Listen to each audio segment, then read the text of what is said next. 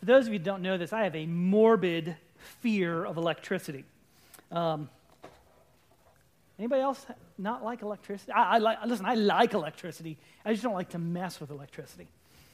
I, we have a um, kind of an interesting setup at home. I, I, can't think of what it is. If Craig was here, uh, he'd, he'd be able to tell me what it is. We've got some kind of ivy that grows up the side of our house, and if I don't trim it like every three weeks, it's in my attic and it's going through my roof. It's all over the place. So we have this um, trellis kind of right off of our garage, and it's sturdy. Craig put it together. It's like six by sixes. I mean, World War III could happen, and this trellis thing is going to survive. It's got a swing attached to it. So um, my ladder is kind of short, and my trellis is kind of tall.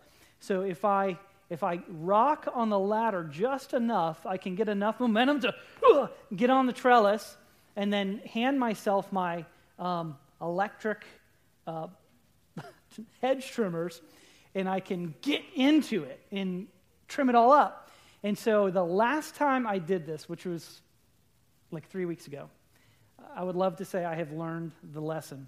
I, I, I kick, off the, kick off the ladder to, to straddle this trellis, and the ladder goes, so, I mean, I could probably, you know, trapeze off of it and, and be okay. But, and I had already gotten the power cord in the bush, but now I'm stuck on the trellis to like do all my trimming. So I am holding on to, holding on to the top part of the post, and uh, it's a big hedge trimmer. It really needs two hands, but I figure I can do this and just kind of lop off this whole side while I'm leaning out and then switch hands and, and do this. The only problem is when I leaned out, I didn't recognize that the power cord was wrapped up in the shrub that I was trying to trim. So when I did it, I immediately lost power. So now I have no ladder, I have no hedge trimmer, and I'm too proud to call my family for help to set the ladder back up because then I would have to tell them that we need to go buy a new electrical cord, um, as well as do whatever we need to to bandage my wounded ego. And so uh, here's, here's the point I'd have been okay if I still had power. You know, I probably had another 20 minutes worth of work that I could have done. But the, the minute I cut through that power cord, I'm just hanging out now. You know, I'm just wasting time.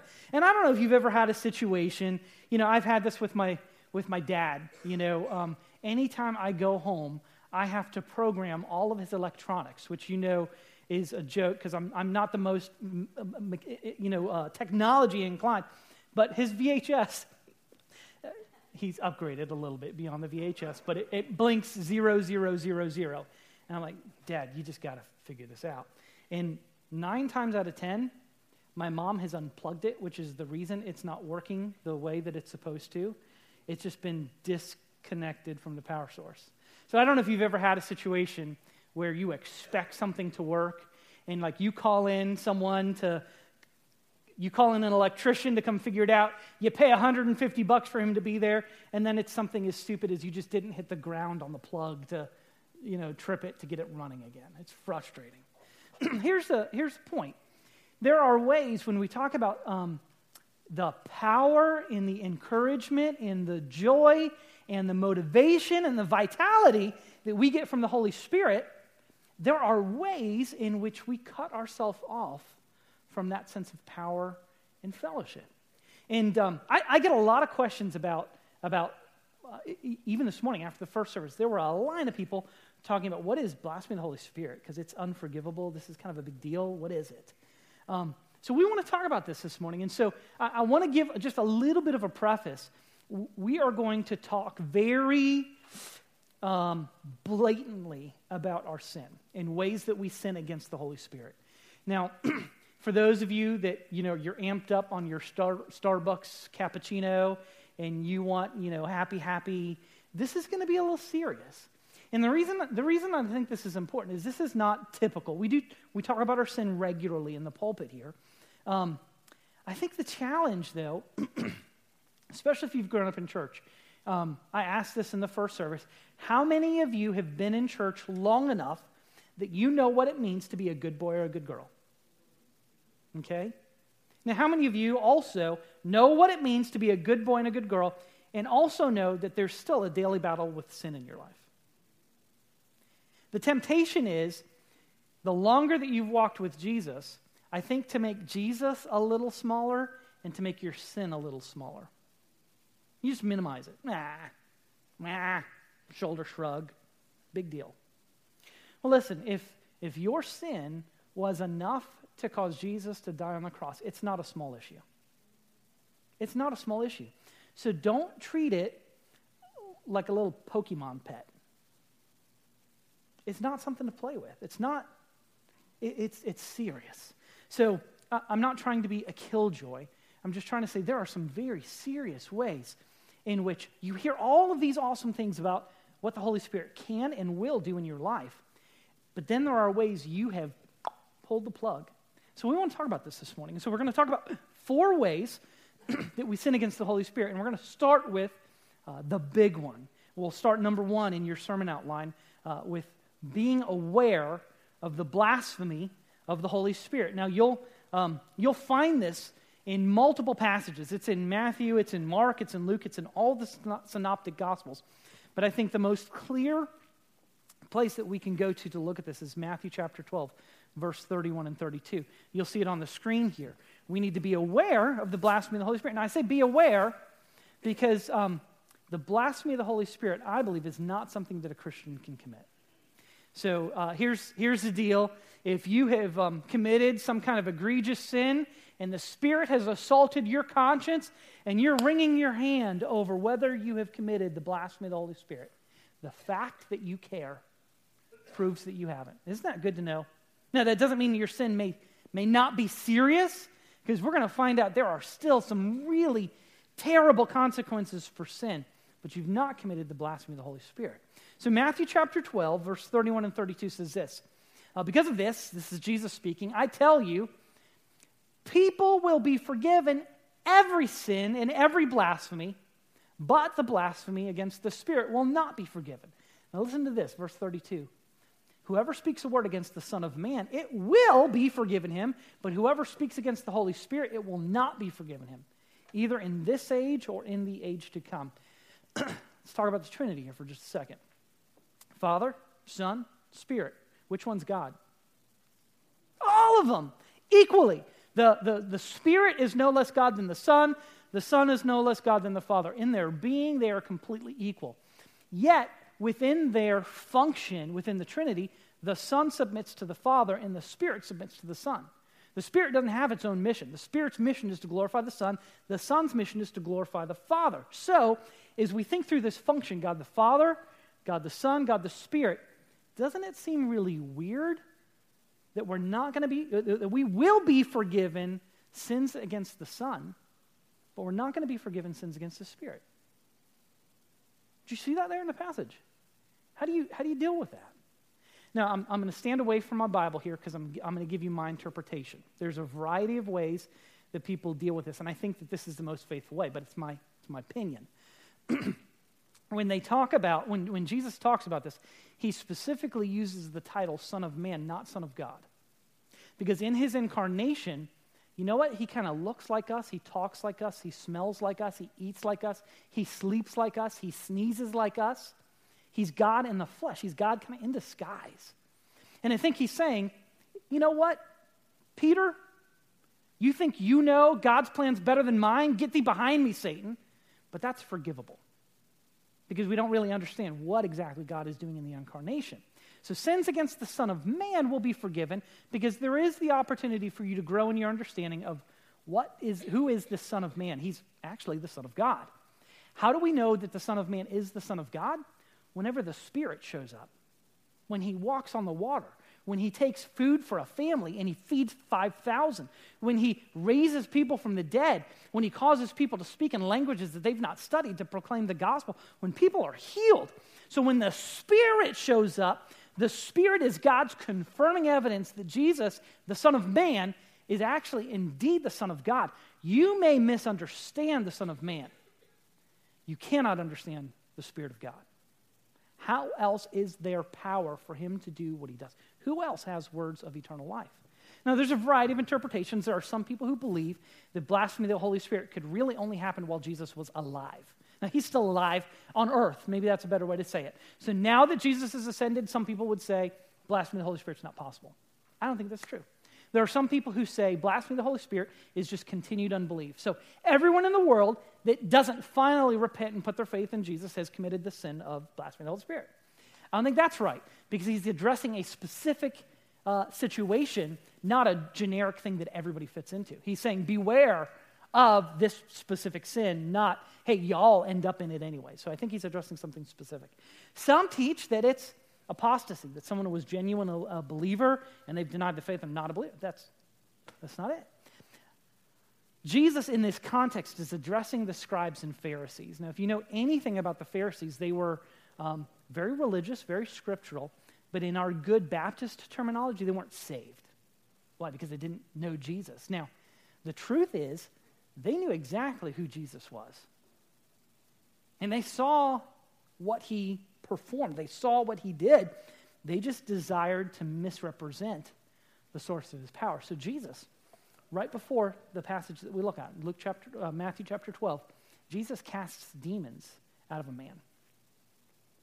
You know what the Pharisees say? You know how Jesus gets the power to cast out demons? Because he's got a demon himself. He's got a really big, powerful demon, and it's so powerful he can cast out all the other demons. Where did Jesus get his power to do what he did? Jesus actually says a, a great thing. He says, A house divided against itself will fail. You know, demons casting out demons, they're on the same team. They wouldn't do that. and so there are three conditions that have to exist to make this sin um, committable. And uh, as we said, it's not committable by a Christian. It, this is not like the most extreme form of backsliding. That's not it. This is something that's committed by um, committed unbelievers. Three conditions. Number one, there has to be clear knowledge. There has to be clear knowledge. The Pharisees knew who Jesus was. They, they were just unwilling to admit or to submit to him. So, number one, clear knowledge. Number two, willful rejection. So this just this wasn't just a meh. This was willful. They knew what they were doing. Number three, malicious slander. They, they took Jesus demonstrating the power of God and actually turned it around to make it sound like it was Satan who was actually doing what he was doing. And so, I, you know, I had somebody after the first service who has a um, son who's a, a, famous atheist. And he is um, teaching through his website how to commit the blasphemy of the Holy Spirit. And so she came to me and she said, what if there are people that stumble onto his website and they say, you know, whatever, that Jesus' power came from Satan? Is there clear knowledge of the gospel? The issue is if somebody tricks you into saying something and you're doing it because they tell you to, not because you have clear knowledge that you're willfully rejecting and you're maliciously trying to slander. This is not an issue of, oops, I said something bad with my lips one time. Uh, what happens here in context is the Pharisees are not ignorant, and this is not an isolated incident. This is not just, ooh, I said those bad words. Their words come from where? The Bible says, out of the overflow of the heart, the mouth speaks. So the blasphemy of the Spirit is not just an insane moment where you utter some words, it is an expression of a heart that is malevolent towards God, opposed to Him. And so, you know, you were you, you have an incident, incident in college where you went to a party and some stuff happened and you said something that really is antithetical to the rest of your testimony. That's not the blasphemy of the Holy Spirit. The blasphemy of the Holy Spirit is something that is much more settled than that. So, why is it unforgivable? why is it unforgivable? Again, we have to go back to our doctrine of the Trinity. Jesus, through his sacrifice on the cross, is the one who died to purchase your pardon. But the Holy Spirit is the one that applies that specifically and expressly to your heart. So, what Jesus did, he, he did in general, but the Spirit applies in specificity. So, our pardon really comes through the ministry of the Spirit applying um, the nature of the atonement to us as individuals. So, when we malign, when we blaspheme the Spirit, we're maligning the only one through whom, through whom, through whom's agency we are saved. And so you sit there and you go, wow, okay, so here is the the peace offering, so to speak, and we don't want to have anything to do with it. That sounds bad. There's no forgiveness whatsoever. So, how does a person kind of respond to that? Well, this is really kind of a condition where an unbeliever has done what Pharaoh has done. He's hardened his heart. So, they don't really care whether they're going to be forgiven or not. They are past caring, they're completely insensitive to promptings of the Holy Spirit, and they have zero desire for repentance. So, what are you going to do with somebody like that? Are you going to pers- persuade them to believe? No, persuasion is completely ineffective. Are you going to pray for God to demonstrate through the power of the Spirit the reality of who He is? No. Persuasion is inadequate, demonstration is not convincing. They have hardened their heart, and the Bible says there is no forgiveness once someone has committed this sin. Now, the good thing to know is for us who are believers, this is not something that is a possibility for a believer. That doesn't, however, get you off the hook because there's other ways that we commit uh, sin and disconnect ourselves from the power supply of the Holy Spirit that are important. Our, our second point is uh, staying away from the sin unto death. Stay away, stay far away from the sin unto death. and for this, we turn to 1 John chapter 5, verse 16 and 17. I think you're only going to have the first verse uh, on the screen behind you. 1 John 5, 16 and 17 says this If anyone sees his brother committing a sin that does not bring death, he should ask, and God will give life to him, to those who commit sin that doesn't bring death. There is a sin that brings death, and I am not saying that you should pray about that. All unrighteousness is sin, and there is sin that does not bring death. Now, admittedly, here we're jumping into the deep end of the pool with blasphemy of the Holy Spirit in the sin unto death. What in the world is this? Well, look at verse 16. If anyone sees his who? Brother. So blasphemy of the Holy Spirit, we said, is not possible by a Christian. Guess what? The sin unto death is. So this is a warning for you that the sin unto death means this that ultimately your soul may be saved, but your body may have to die. You have mocked the Lord enough that you have forfeited your right to physical life. He says, Listen, if you're going to live like that, you might ultimately be saved, but in time, you, you're coming home. I'm not going to give you the opportunity to mock my name any further. It's time for you. You might call this the most severe kind of backsliding possible. Someone who genuinely in their heart has not denied Christ, not, not who he is, they, they believe that he's God, but they mock him with their lifestyle. They've denied him with their life. And so this is sin that is willful, presumptuous, and deliberate. You don't trip into the sin unto death. This becomes part of your testimony that, yeah, you're saved, you just didn't love Jesus a whole lot. And the, perhaps the most clear way for me to say this, and I hope that this makes sense to you because it's really just playing off of two words. There is an incredible difference between falling into sin and living in sin. There's a, a world of difference between falling into sin and living in sin. That, that becomes the basis for this judgment that God executes. Um, we know in our own legal system that there's a difference between a crime of passion and a premeditated crime. Okay, does that, make sense? How, I asked the question earlier how many of you have been in church long enough to know how to be a good boy and good girl? Okay?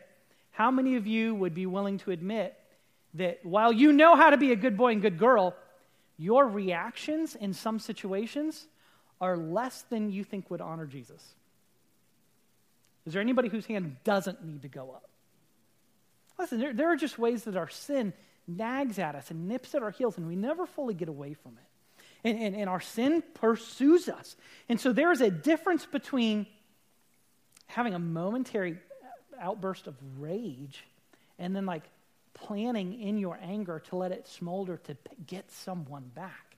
There's a difference between a crime of passion and, and, and deliberately focus on living in sin. And that's where he's saying it's the person who's living in sin that could ostensibly commit the sin unto death. So, what is the sin unto death?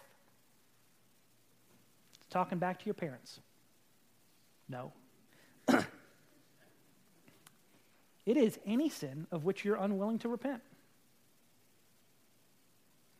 Telling lies, cheating on your taxes, um, cheating on your spouse. I mean, it's anything that you're unwilling to repent of. And here's the issue is like you, you hear about this sin unto death.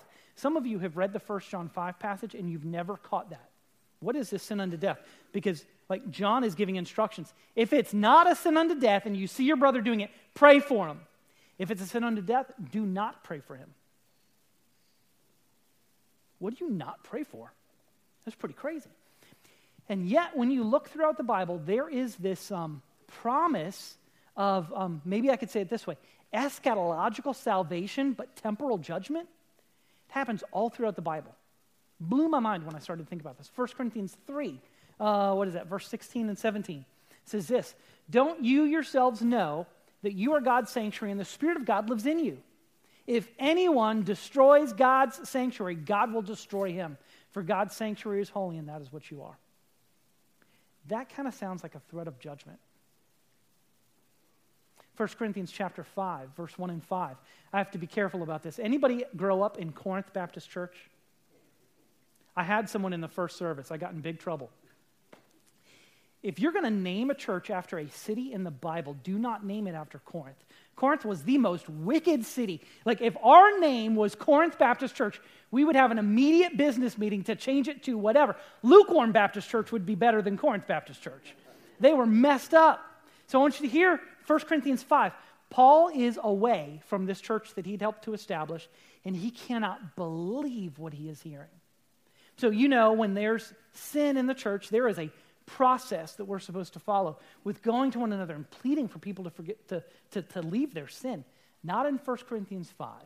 The sin is so gross and so vile. Paul says, there is no step one, step two, step three, step four. Boom, you do this. I, it is widely reported that there is sexual immorality among you, and the kind of sexual immorality that is not even tolerated among pagans. A man is living with his father's wife. It's not his mom. So his mom is, they're either divorced or she's dead. It's his stepmom. And then listen to this. And you are inflated with pride. Look how tolerant we are. Aren't we gracious? I mean, we just love people. It's loving to not confront people about their sin. He says, You're inflated with, with pride instead of filled with grief, so that he who has committed this act might be removed from your congregation. For though I am present in body, uh, absent in body, but present in the spirit, I have already decided about the one who has done this thing as though I were physically present there. When you are assembled in the name of our Lord Jesus, with my spirit and with the power of our Lord Jesus, turn that one over to Satan for the destruction of the flesh, so that his spirit may be saved in the day of the Lord. Again, you see this um, distinction that's made. Destruction of the flesh kind of makes it hard to live. But an ultimate salvation that his soul might be saved in the day of the Lord. there are sins that you can commit long enough with enough passion that your testimony becomes a mockery. That the Bible says you need to be turned over for the destruction of your flesh, that you're not allowed to mock your Lord who has bought you. 1 Corinthians chapter 11. And it's interesting, all of these passages happen at the church at Corinth. So uh, I want you to hear this because uh, 1 Corinthians 3, 1 Corinthians 5, 1 Corinthians 11, this is a passage we read when we take the Lord's Supper. He says this Therefore, whoever eats the bread or drinks the cup of the Lord in an unworthy way will be guilty of sin against the body and blood of the Lord. So a man should examine himself, and in this way he should eat the bread and drink from the cup. For whoever eats and drinks without recognizing the body eats and drinks judgment on himself. Listen up. This is why many are sick and ill among you, and many have fallen asleep. He's not just talking about a bunch of deacons on the back row. He's talking about people who have died. And I want you to notice that this is not an isolated incident. How does he describe this? He says there's a lot of people that are sick, and there's a lot of people that are dead because they have mockingly taken the Lord's Supper. If we were properly evaluating ourselves, we would not be judged, but when we are judged, we are disciplined by the Lord so that we may not be condemned with the world. Acts chapter 5. you have the story of Ananias and Sapphira, who intentionally lied and misrepresented the truth to the entire congregation. And it says that immediately the Holy Spirit caused them to fall over dead, and people had to go out and bury him. Here's the point, and, I hope that this puts some sobriety into you. As a Christian, you have been bought with a price. You belong to Jesus. And if you act like you don't belong to Jesus, you may prematurely cut your life off. There is a disrespect of Jesus' lordship that is tremendously serious. So when you treat your sin like an insignificant thing, you are blaspheming what Jesus has to say about sin. It cost him his life, and you're going to coddle it? Be very careful. The truth is, you may not know anybody, or you may not have, I should say it in the past tense, you may not have known anyone who's committed the sin unto death. I have a Sunday school teacher that I believe did, um, was a Sunday school teacher for years. And un- unbeknownst to everyone, uh, he was having an affair for years. Uh, 45 years old, triathlete, macho, muscles, no body fat, six pack of abs, fell over dead of a heart attack cutting his grass. And nobody knew about his affair until after he died. And this was a guy that I loved. And he lived a lie. And I think ultimately he was saved, but I think God required his life. He wasn't going to allow him to be in a position of leadership and, and, and do that. so you may not, not have known someone who's committed the sin unto death, but there are two sins that I see Christians commit all the time against the Spirit. So what we see in point three, we're, we're, we're, we're encouraged to guard against grieving the Spirit. That only occurs in one passage in the entire New Testament, Ephesians 4:30. It says, "Don't grieve God's Holy Spirit who sealed you for the day of redemption." This is a sin that happens anytime a believer deliberately chooses that which is other than will build your relationship with the Spirit. You see, the word grieving is a personal word. Um, people like to make fun of how I drive, Reed Hopkins. And um, Marcy Davis and the rest of my family and Ed LaRock. Um, my car's like almost as old as Chloe. It's 14 years old. And, you know, I don't really care because um, uh, uh, I get in and I crank it up and I'm, zoom, I'm going. And, you know, my car's, you know, it's kind of like an old dog. You know, you don't expect an old dog to fetch anymore, you know. You kind of got to get working up to that, get them moving. And so I probably need to, like, crank my car on and let it warm up a little bit before we take the mad dash to wherever we're going. I don't really care. You know what? My, my car is not going to grieve my driving pattern, right? Because cars don't grieve. Cars are things. People grieve. And the Bible says that you can make decisions where the Holy Spirit can say, I think it's really good for you to take this path. This is the path for you to take. This is God's will for you, your sanctification and you go, hey, yeah, thanks for the suggestion, but uh, I think I'm going to take this path because this is what I really want. Well, now, in addition to breaking God's law, which is objective and not personal, you have grieved the Spirit. You have, you have chosen to do something that is not encouraging your relationship. That's what the Bible talks about when you are intentionally choosing something that you know is not right.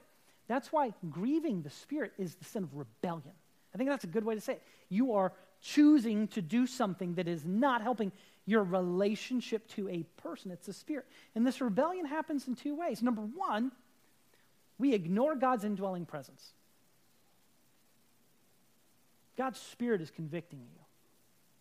And you go, ah, I'll listen to him later. I'm going to do this. So I, I don't know what your sleeping patterns are like. I like it dark and I like it cold. And if either of those two factors seem to be missing, um, my sleep is not going to be as sweet as it could be. So, anybody else, dark and cold people? I got to have a fan on, you know. Sometimes a little sound machine in the background is kind of nice. so, um, nap times are, you know, fleeting. You don't get many of those. But, like, if I'm going to take a nap in the middle of the day and it's bright and sunshiny, I have to pull the blinds. The condition that I've created in that room uh, lies about the condition that is outside. The sun is fully shining, and I could experience its warmth and its glory just by opening my blinds. But there are ways that we ignore God's indwelling spirit that it's kind of like we pull the blinds on our heart to not listen to what he has to say. And we think everything's dark and gloomy and cold when the reality is very different. So I see people that make sinful decisions and then they get mad at God. And they say, well, God, God left me here. No, I'm pretty sure if you open the blinds, he was right where you left him. You're just the one that has changed the situation. We grieve the Spirit. So we begin by ig- ignoring his indwelling presence. Then, secondly, we actually infringe upon his stated commands. Now, I like the word infringe because I'm going to give you kind of an analogy. You see a no trespassing sign, okay? That means this is the boundary. If you cross this boundary, you have infringed upon someone else's property. And, and, because we have ignored the promptings of God's indwelling spirit and we're about to infringe, we see the sign, we just think it applies to everybody but me. Oh, that's good advice for them. But as for me, hmm, I'm going to do it. And so we rebel by ignoring and infringing. Now, there's all kinds of things in the passage. If you go to Ephesians chapter 4 and you look from uh, chapter 4, verse 17 through chapter 5, verse 5. In that context, you'll see all kinds of examples of what it means to grieve the Spirit uh, acting like unbelievers, promiscuity and impurity, lying, anger, uh, not working and stealing, foul language, bitterness, not forgiving, sexual immorality, foolish talk. Anybody guilty of any of those? You do these things, you will grieve God's Spirit.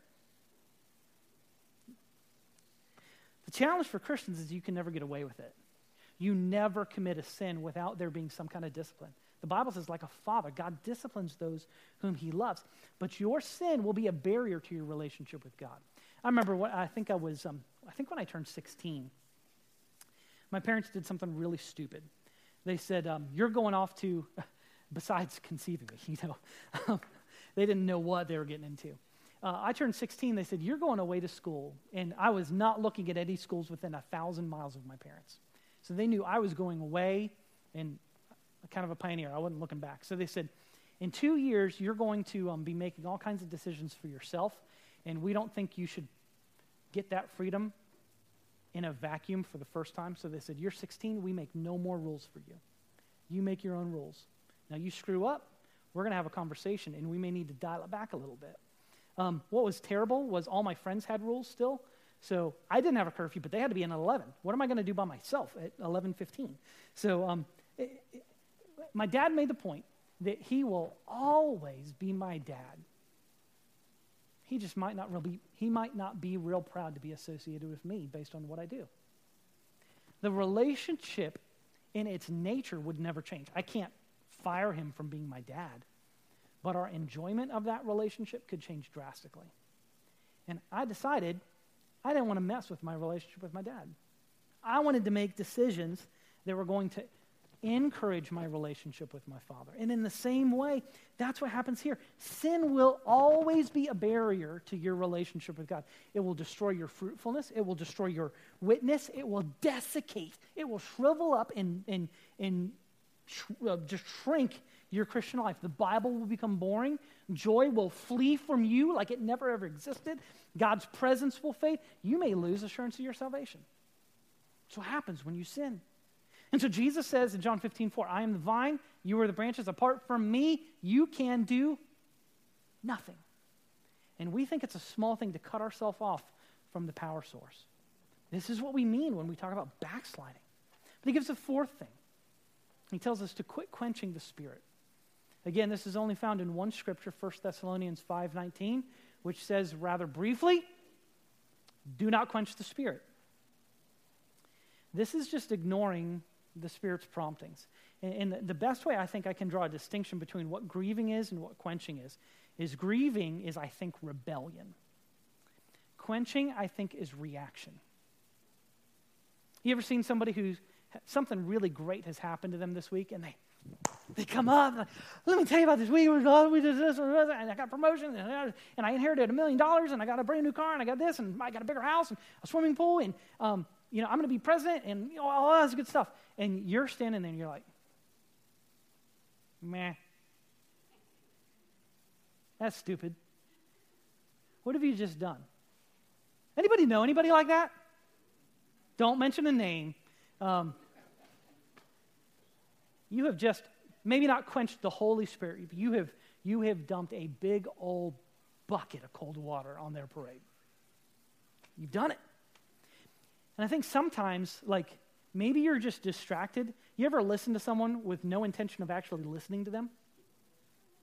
You're laughing because you do it. Um, I got you figured out. You know, you, you're, you're distracted. Maybe you have something else going on, and you are not intentionally trying to ruin someone's day, someone's day. But do you realize that every single one of you have probably ruined someone's day? You've quenched the spirit in a human sense. Um, the way that you react can sometimes do much more damage than you would ever assume. And so here's kind of what happens. When we talk about quenching, you can talk about quenching in two ways. You can quench a thirst, there's like a fire in your throat, and you quench it. Um, but you also quench a, a fire. And uh, the best illustration of this is from the Bible, Ephesians chapter 6, verse 16. He's talking about putting on the armor of God. And he says, Take up the shield of faith by which you will be able to extinguish the devil's fiery darts. The dart hits, the, hits your body, that's not good. The fiery dart hits the shield, it extinguishes the flame. And so when we talk about extinguishing the, or quenching the spirit, the spirit will begin to burn in you. You know, you have an insight from the scriptures that just is rocking your world. And you want to go share it with someone, and it begins to burn around someone else. And while normally firefighters are a really good thing, when we talk about quenching the spirit, they're not.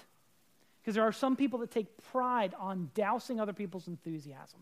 And yet, when the spirit begins to burn, you don't want to douse it, you want to arouse it. You don't want to put it out, you want to fan it up. And so, there are two ways that you, as a believer, can quench the spirit. Two ways. The first is kind of the what we call the cold water committee. You know, no matter what you're excited about, there's somebody with like a garbage can full of cold water ready to pour it on your idea. Whatever it is, you're, you know, and they'll recruit help. If the garbage can is too heavy for them to lift, they will get helpers to pour water on your enthusiasm. Most of you, because you raised your hand earlier that you've been in church long enough to know how to be a good boy and good girl, will never do that. That is too overt. You would never intentionally douse someone's Holy Spirit enthusiasm. But there's another way to extinguish a flame, and it's not by dousing, it's by starving. Oh, yeah, I see your little flame there. That's cute. But we're, we're going to make sure you have no other fuel to add to the fire. We're going to move the wood pile way over here and let you have your little Holy Spirit enthusiastic party here and let those two or three logs burn down. And then eventually, from lack of fuel, what happens to that fire? Psst. It sizzles out. And it comes from lack of feeding, lack of encouraging. And so while y'all are much better Christians to, than, than to ever sin unto death, oh, and I wouldn't even, I'm, I'm not, I'm not going to grieve the Spirit. The truth is, we grieve the Spirit and we quench the Spirit every day, and we're so spiritually out of tune that we don't even necessarily realize it. So, what suggestions are there for saints? Are there any solutions? Because part of the gospel is the gospel is not just really a message, it is a message with like nuclear power in it to change your life and to rearrange things. And so, this is not what God wants. He wants you to have abundance of joy, He wants you to have a fullness of life. He's got an easy yoke, He's going to do things through you, and He doesn't want you to have this humdrum lack of vitality relationship that doesn't look any different than people who aren't saved. So, what do you do? You don't want to commit the son unto death, but trust me, you don't want to grieve the Spirit or quench him either, right? So, how do you avoid that? Because you might have quenched the Spirit in somebody's life already this morning. You might have grieved the Spirit last night. What do you do? Three things, three simple suggestions that I think are um, good solutions for saints. Number one, pray daily. Pray daily. And I go to Matthew chapter 6, verse 11 and 12. 12 and 13, really. Jesus is giving the model prayer. And he begins this part of the prayer and he says, Give us this day our, what's it say? What kind of bread? Daily bread. And forgive us our sins as we forgive those who have sinned against us. And lead us not into. Do, would you be okay with being led into, into temptation every other day or every third day? No. I think just as the prayer for bread is daily bread, not weekly bread, not monthly bread, it's daily bread. So we are to pray daily for forgiveness and daily to forgive others and daily to not be in temptation. I mean, when do you when do you want to be in temptation? When do you want to be unforgiving? When do you not want to be forgiven? I, I guarantee you, as much as you eat, three times, four times a day, you need to be praying about your sin, about your forgiveness, about forgiving others, and about not being led into temptation. So if you don't want to quench, grieve, sin against the Spirit, pray daily regarding your sin. Number two, 1 Peter chapter 2, verse 11. Uh, I'm not going to flip there uh, I, I just make the statement fight for godliness. Peter is issuing this warning and says, guys, if you don't know this, be aware that there are desires out there that war against you. That's in the Bible. I mean, that's, amen. Have you noticed this week that there are things at war against you? let, me, let me give you a clue. You are not a civilian, you're a soldier. If you have been, if you have been married to Christ through faith and repentance, you're not an innocent bystander. You are supposed to fight back. And while normally, you know, we don't want our kids to be fighters, man, the fight for godliness is something you've got to be involved in. And if you're not fighting against it, you will grieve, quench, and perhaps even sin unto death and not even realize it. You have to fight for godliness. Number three, confess and correct. Confess and correct. 1 John 1 9 says, God is faithful and just. If we confess our sins, He will forgive us. And I say confess and correct because if you ask for forgiveness today with the full intention of committing the same sin tomorrow, you've not really truly repented. Confess and correct. And I think that this is so important for us because we have. Um, I heard a great illustration this week. Uh, guys that are in the um, theology breakfast on Thursday morning, this will be a little bit of a repeat for you. Is that sometimes we treat God's grace like the um, fuel tank on the space shuttle. Everybody seen the space shuttle? Seen videos of the space shuttle? You know, it's got, it's got this big tank, and then it's got these two little rockets on the side, and then you got the space shuttle on top of it. And you need all those fuel tanks to get out of the gravity of Earth but then the tanks do what? They fall away, and then the space shuttle continues under its own power. I think that sometimes we treat the gospel the same way. That we need the gospel to get saved, but once we get saved, it falls away, and, and we continue on in the Christian life in our own power. It's not true. You need the gospel to get saved. You need the gospel to be saved, to continue being saved.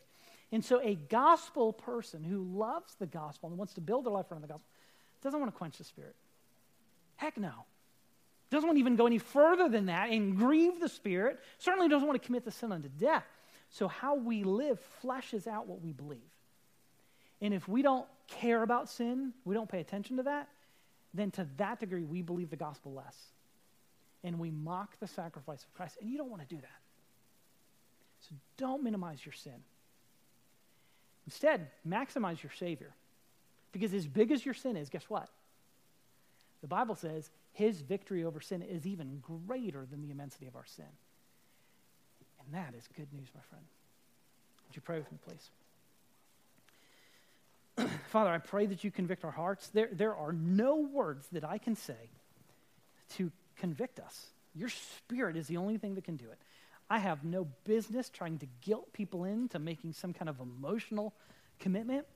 Father, we believe that your word works on our heart and works on our mind and works on our will. And today, help us, because of the knowledge that you have given us from your word, to be in the battle.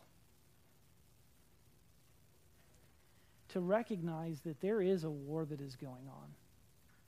And it's a war for our holiness or for our sin. help us to love you enough and to prize the gospel. That we seek to have a gospel that not only saved us 30 years ago, but helps us to choose wisely so that we don't grieve the Spirit, that our relationship with the Spirit becomes sweeter and deeper and stronger, and not some kind of alienated relationship like guys that you graduated from high school with that you haven't seen in 30 years. Help it to be intimate, help it to be powerful.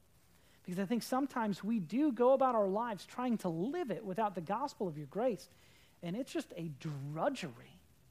So, Father, we pray that you restore to us the joy of our salvation, that you motivate us not by our own human effort, but that we sense a motivation by the Spirit of God to live and to speak and to do exactly what you would have us do because you have told us that all things uh, are possible through your strength.